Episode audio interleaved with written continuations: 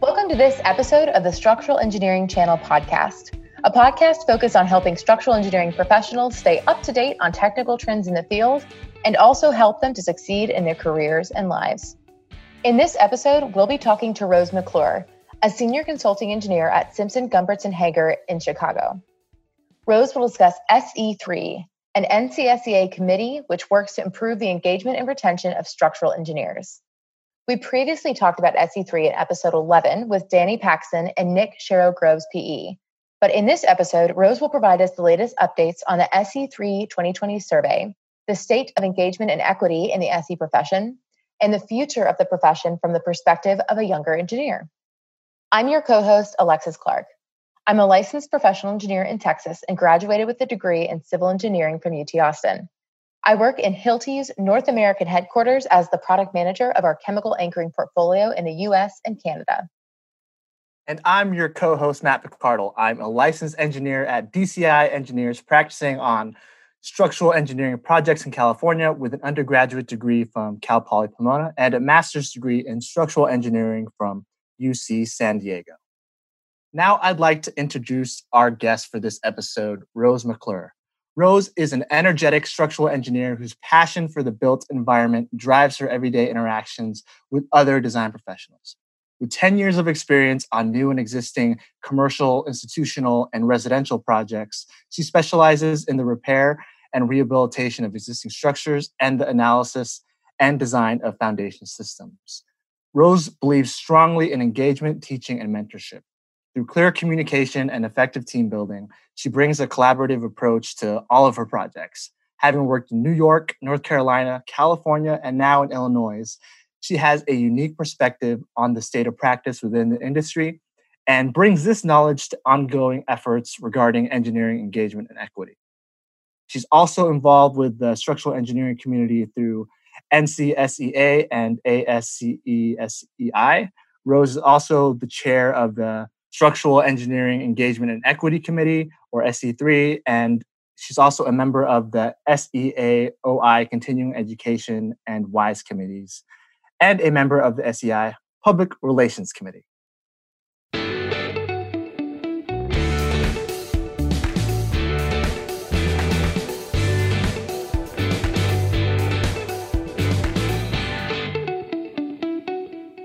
Rose, welcome to the Structural Engineering Channel. Thanks, Alexis. It's great to be here. Before we dive into this really exciting topic about SE3, can you tell our listeners a little bit more about what you do on a daily basis in your job at Simpson, Gumpertz, and Heger? So, I am a senior consulting engineer at um, Simpson, Gumpertz, and Heger in our Chicago office. But I actually started working at SGH in our San Francisco office and was in California for about five years. The work that I do on a daily basis varies quite a bit. Uh, in California, I work primarily in seismic repair and rehab of concrete and wood frame building structures. In Chicago and Illinois, I do quite a bit of um, high end residential work. Across my experience in both of those cities, I do a fair amount of, throughout my career, I do a fair amount of work on foundations. And that basically means I work at the interface between structural engineering and geotechnical engineering often, um, doing projects that are sometimes on the waterfront in what we consider heavy civil work or um, adjacent construction and providing construction support. So, one of the topics that we want to discuss with you today is the Structural Engineering Engagement and Equity, the SE3 project. Uh, first off, for, for those who haven't heard of the SE3 project before, can you just give a brief explanation on what it is? SE3 stands for Structural Engineering Engagement and Equity. It is a committee of the NCSEA, the National Council of Structural Engineers Associations. I am the current chair of this committee, but it actually started in Northern California in 2015 as a sort of ad hoc committee within the Structural Engineers Association of Northern California in San Francisco. As a committee, both nationally and through local SEA member organizations, we work to improve engagement, retention, diversity, and inclusion. The overall mission of SE3 is to attract and retain the best talent that we can into our profession and to ensure that all structural engineers have their pathway to success in their careers, however they might choose to define that success. Thanks for that, Rose. And one of the new areas that we want to study in this 2020 study for the SE3 committee. And by the way, if you guys haven't checked it out, that there was a 2016 and the 2018 survey reports for the SE3 committee. There's definitely some great insights there that I participated in. For this podcast, we do want to focus on some of the new topics, the new insights that we want to focus on for the 2021. And Rose, one of new studies, or I guess not new, but I know you guys are looking at it a different way. It's something called the aspiration gap. So, what is that, and why do certain people want to become leaders in their firms and others not? And are our businesses equipped to deal with these alternate career paths for those who don't want to necessarily advance to a, a principal level? As you said, this topic of the aspiration gap uh, is not necessarily new to the 22 study, but the way that we are framing our questions around aspirations and career goals is somewhat new. So when we refer to the quote unquote aspiration gap, what we're talking about is the desire for anyone within the structural engineering profession to become a principal, a project manager, any given level.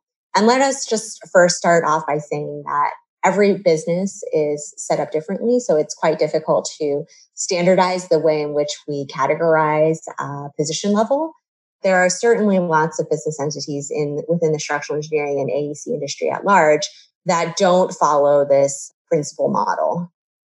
What we're really referring to with this aspiration gap study is, is whether people aspire to become leaders within their firms. And in previous surveys, we tried to understand the reasons why people don't want to aspire to become principal.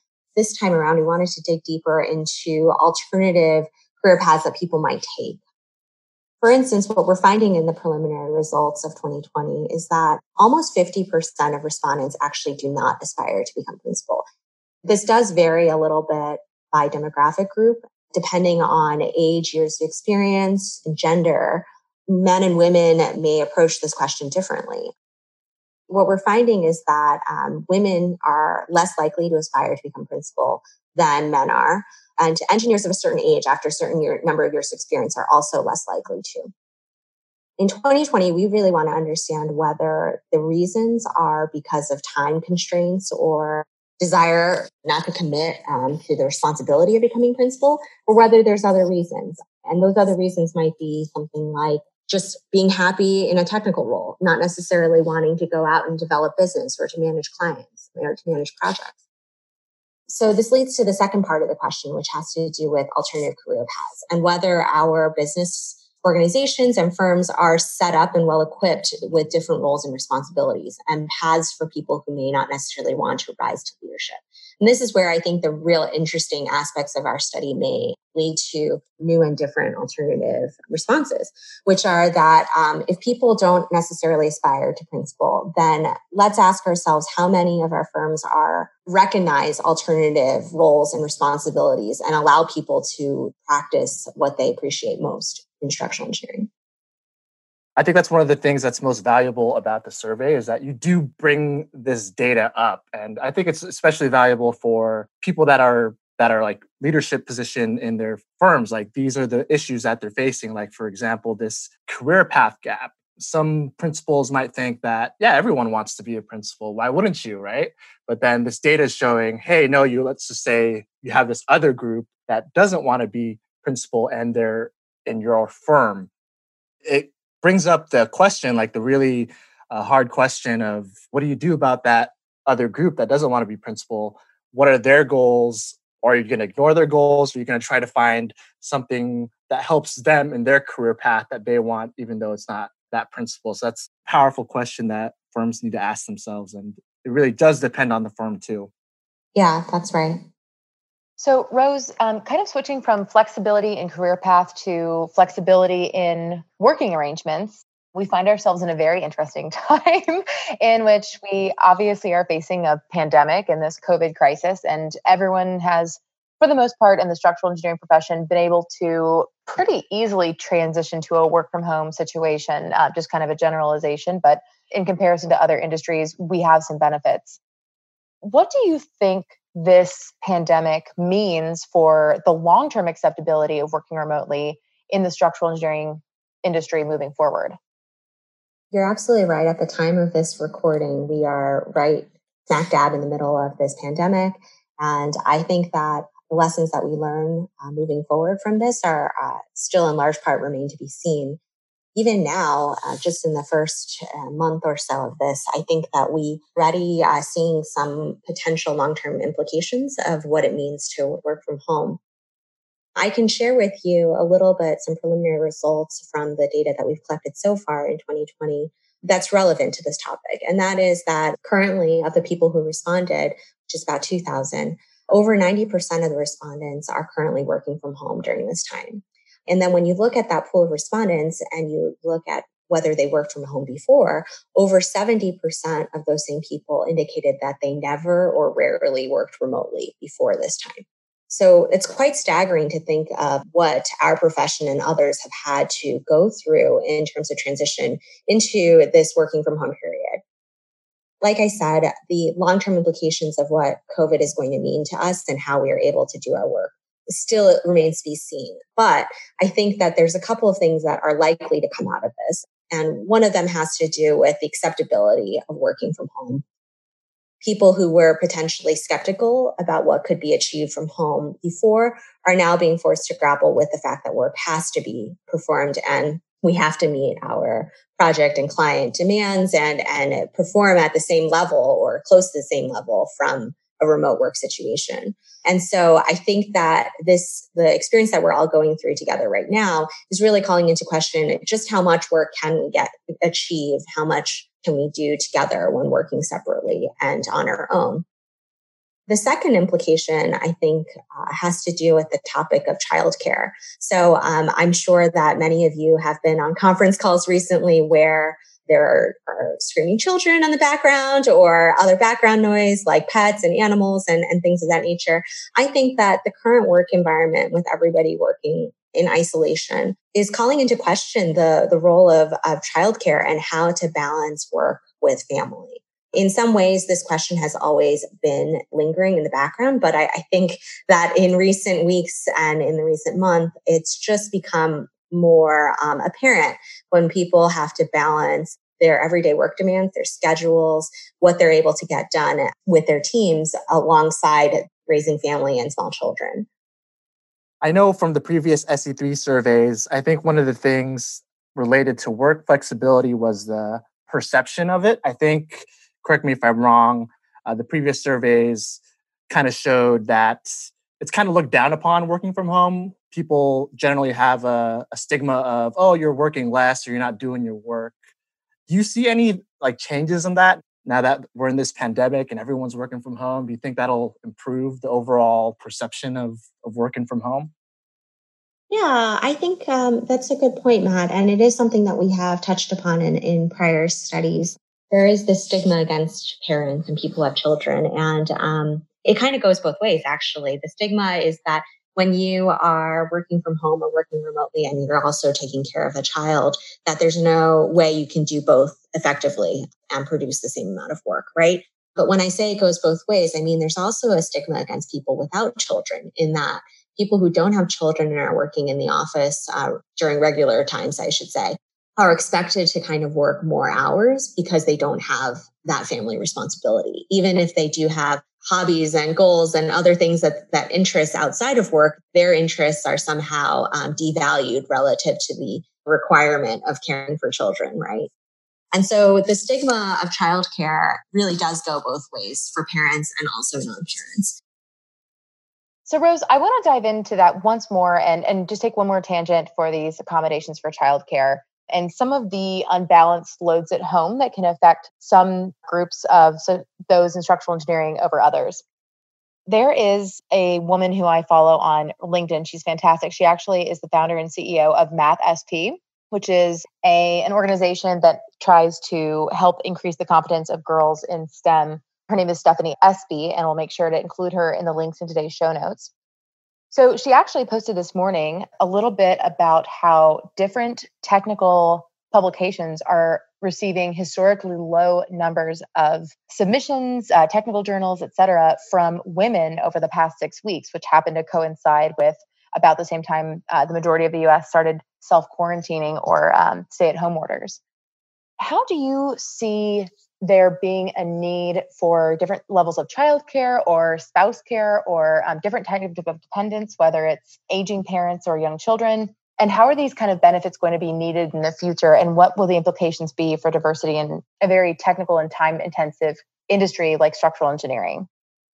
Very interestingly, something that I have been personally trying to track um, and better understand in recent years is this question about how parenting and childcare responsibilities impacts um, one's career with instructional engineering.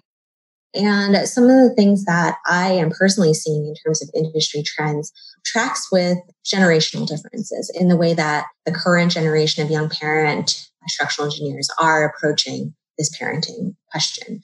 And no question, the topic of childcare, of course, still more negatively impacts female engineers than male engineers. But one trend that I am observing is that male engineers of this current generation are, and by that I'm referring to primarily millennials and people who are young parents currently practicing structural engineering, is that there's this tendency to um, value co-parenting or equal equitable distribution of responsibilities at home, even if it's not parenting, just home responsibilities.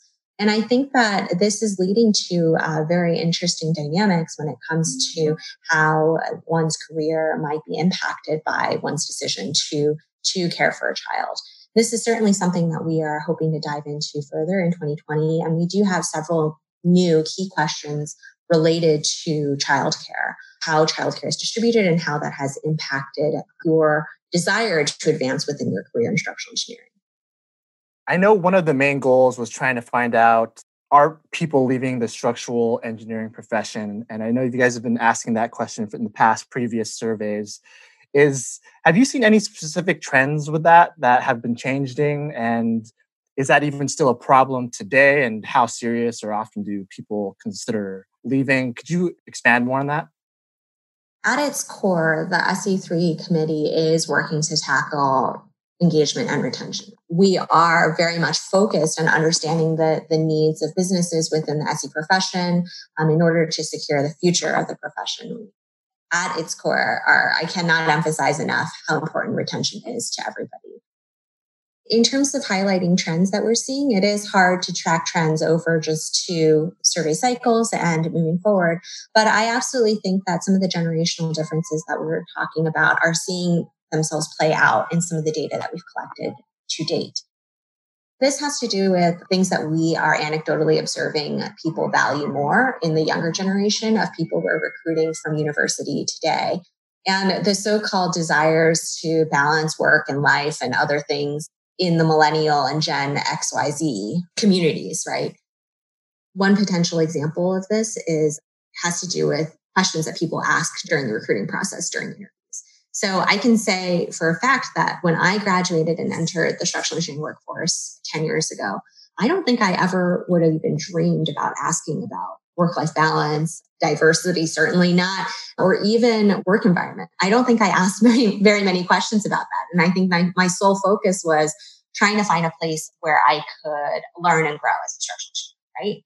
But certainly what I'm seeing now through our survey and also through anecdotal evidence in my own recruiting efforts is that um, today's generation of young engineers are seem to be looking for something more from their employers. They're looking for not only a desirable work environment, um, but also a place where people try to balance their working hours and aren't are concerned about burnout and stress, and potentially looking for an environment that is more diverse. So certainly, I think from a recruitment and retention perspective, these are some things that we're seeing cut across generational lines that didn't necessarily factor in to the way we recruited in the past.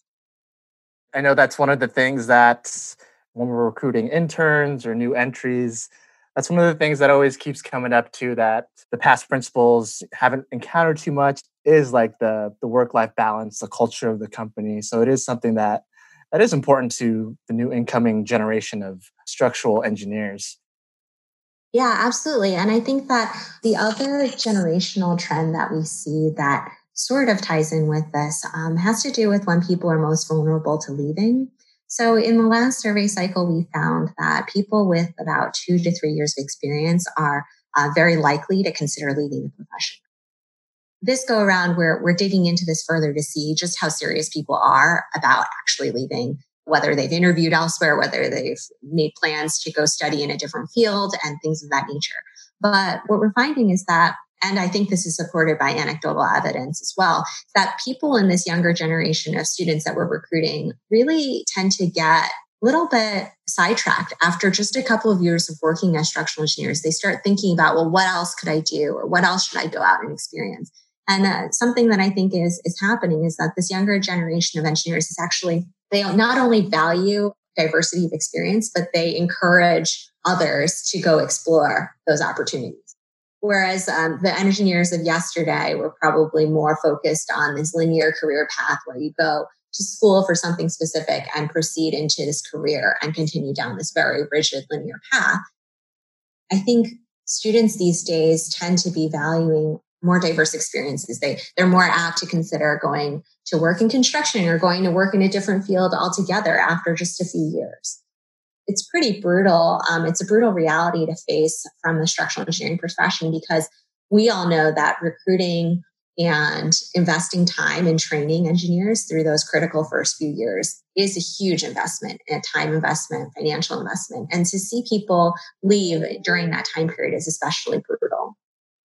With COVID 19 and everyone working from home, and kind of ties into mentorship too, I don't think virtual can really replace that one on one mentorship especially if you're working in building design or I think in any profession, getting that one-on-one mentorship definitely helps. But I don't know. What do you think about like virtual mentorship? I guess it's better than nothing.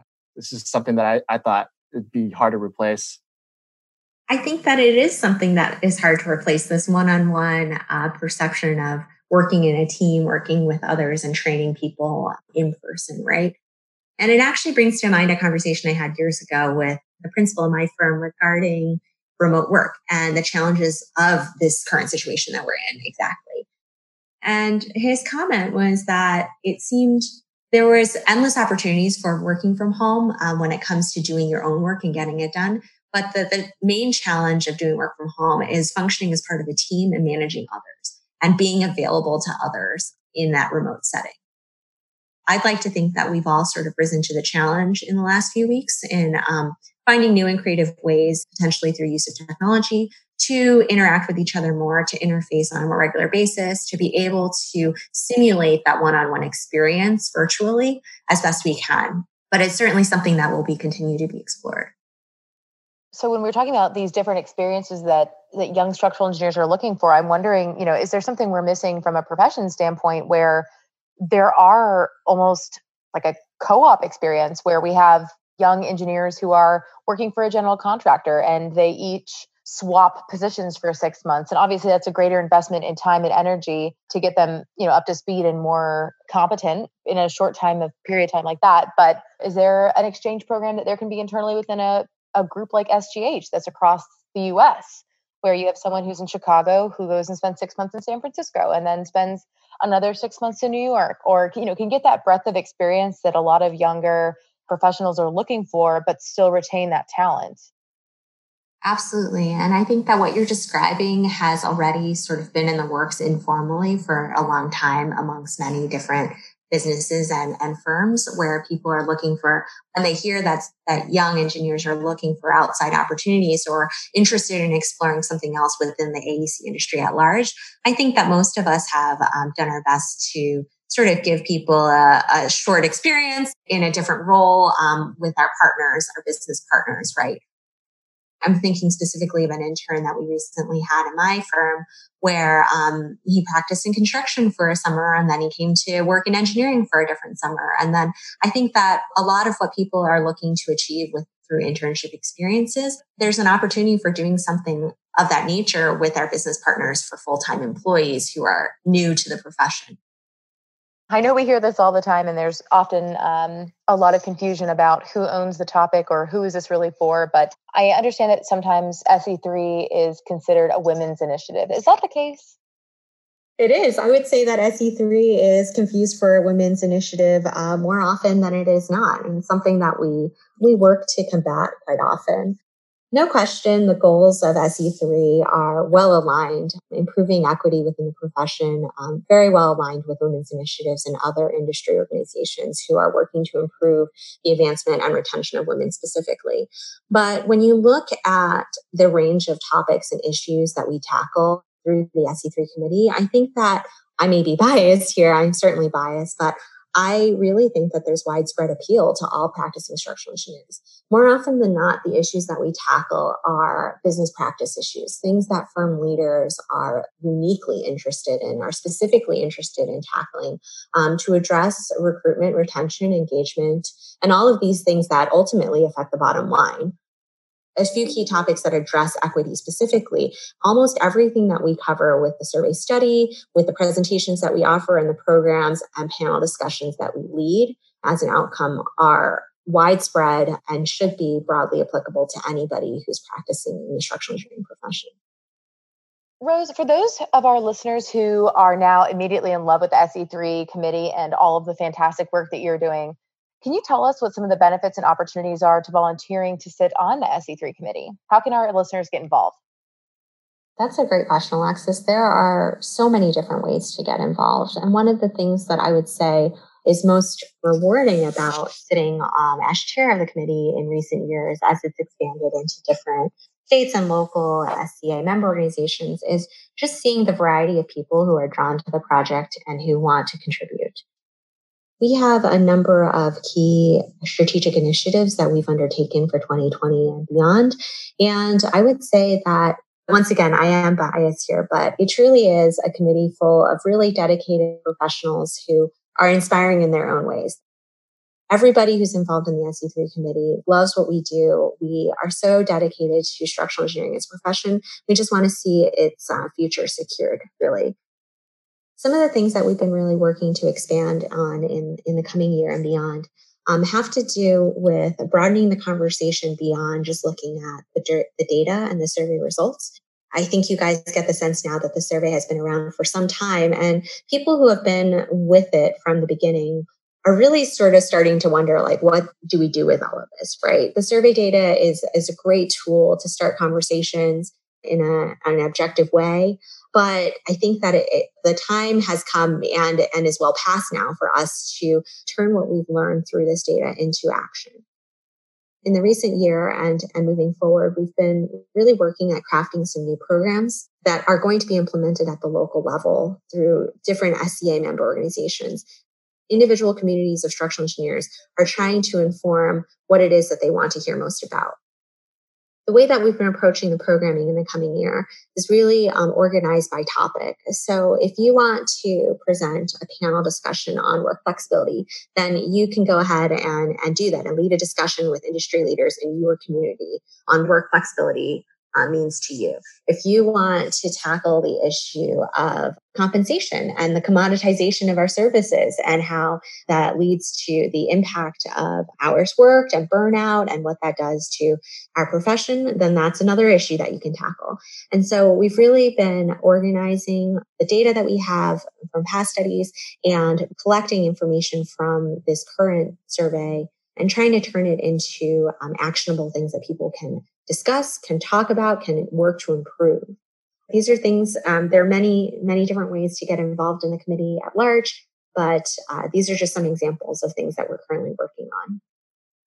That's great, Rose. And because it's not just a diversity issue, it's pretty much a professional issue for the industry. And yeah, recruiting or retention, all these things, they do affect the bottom line from like a business perspective and because, you know, when someone leaves a, a firm, any firm, that costs the firm money. That's why it's such a big deal, especially if newer engineers are, are leaving. That's costing the firm money. And so getting involved in these types of workshops or these uh, initiatives, they're interesting topics and they can really help the community out. And the, the industry is really concerned with these and they are looking for solutions and ideas. I would like to imagine that most of the engineering leadership that we have, whether you're at a principal level or, or ownership level of a firm, everyone has a vested interest in SE3 and the outcome of the work that you guys do. Absolutely so. And I've been deeply encouraged and moved by the amount of support we've received from firm leadership, industry leadership, and then the outpouring of support that we receive from um, the leadership of different SEA organizations. I always say that structural engineers are amongst the most ethically responsible, yes, but also socially compassionate people that we know. I think many of us were drawn to the practice of structural engineering because of the positive impact that we felt we could make on society and our communities. The SE3 committee is just one other way that people are banding together to show their support for supporting the future of our profession and adapting the way that we do our work to meet the needs of that future. Last question, Rose. Based on the feedback from the SE3 survey to date, what are some of the biggest challenges facing the structural engineering profession today? I think that a lot of the things we've already talked about um, here are things that impact recruitment and retention. Let's just some try to do our best to summarize a few of the things. So I think that when we pull the profession at large and ask people what we think the biggest challenges facing our profession are, recruitment and retention definitely rises to the top. So does the uh, challenges surrounding commoditization of our services and reduced compensation or inadequate compensation relative to other professions that are similar, right? That's how I should frame it. There's also this advent of technology or the ongoing use of technology, how this will evolve as our work continues to become more efficient through the use of technology or perhaps automated through the use of technology. I think the question has really arisen that relates to how we're going to differentiate ourselves in these times when technology starts to impact the way that we deliver our work. Recruitment retention is, is the number one issue driving most structural engineering businesses these days, but it speaks to the broader issue of how to attract young engineers into our field, how to retain engineers after we've trained them, and then how to combat the everyday reality of how our profession fits in with the overall AEC industry and the financial um, changes that are occurring within that industry in terms of the way we do our work and the, the speed with which we, we are expected to deliver our work. Yeah, those are definitely loaded questions. I mean, those are big problems that, you know, not one firm can answer, but hopefully every firm has to try to address those. And what I see is the commoditization. I think that's what really stands out to me just because yeah, even with the computer programs and AI and, and stuff like that, with the emerging technology, it's interesting to see how we tackle that and how we can add value, uh, especially with all these new technologies that are coming in. So, really appreciate those insights. Where can our listeners find you? Where can they connect with you? Through this podcast, there will be a link posted to my LinkedIn profile. I'd be happy to connect through that. Um, if you're interested in learning more about the SE3 committee through NCSEA, you can visit us on our website at www.se3committee.com. Um, you can also find us through the Northern California chapter website of SE3, which is the original website. It's se3project.org. Thank you again, Rose, and we're looking forward to having our listeners connect. Thank you very much.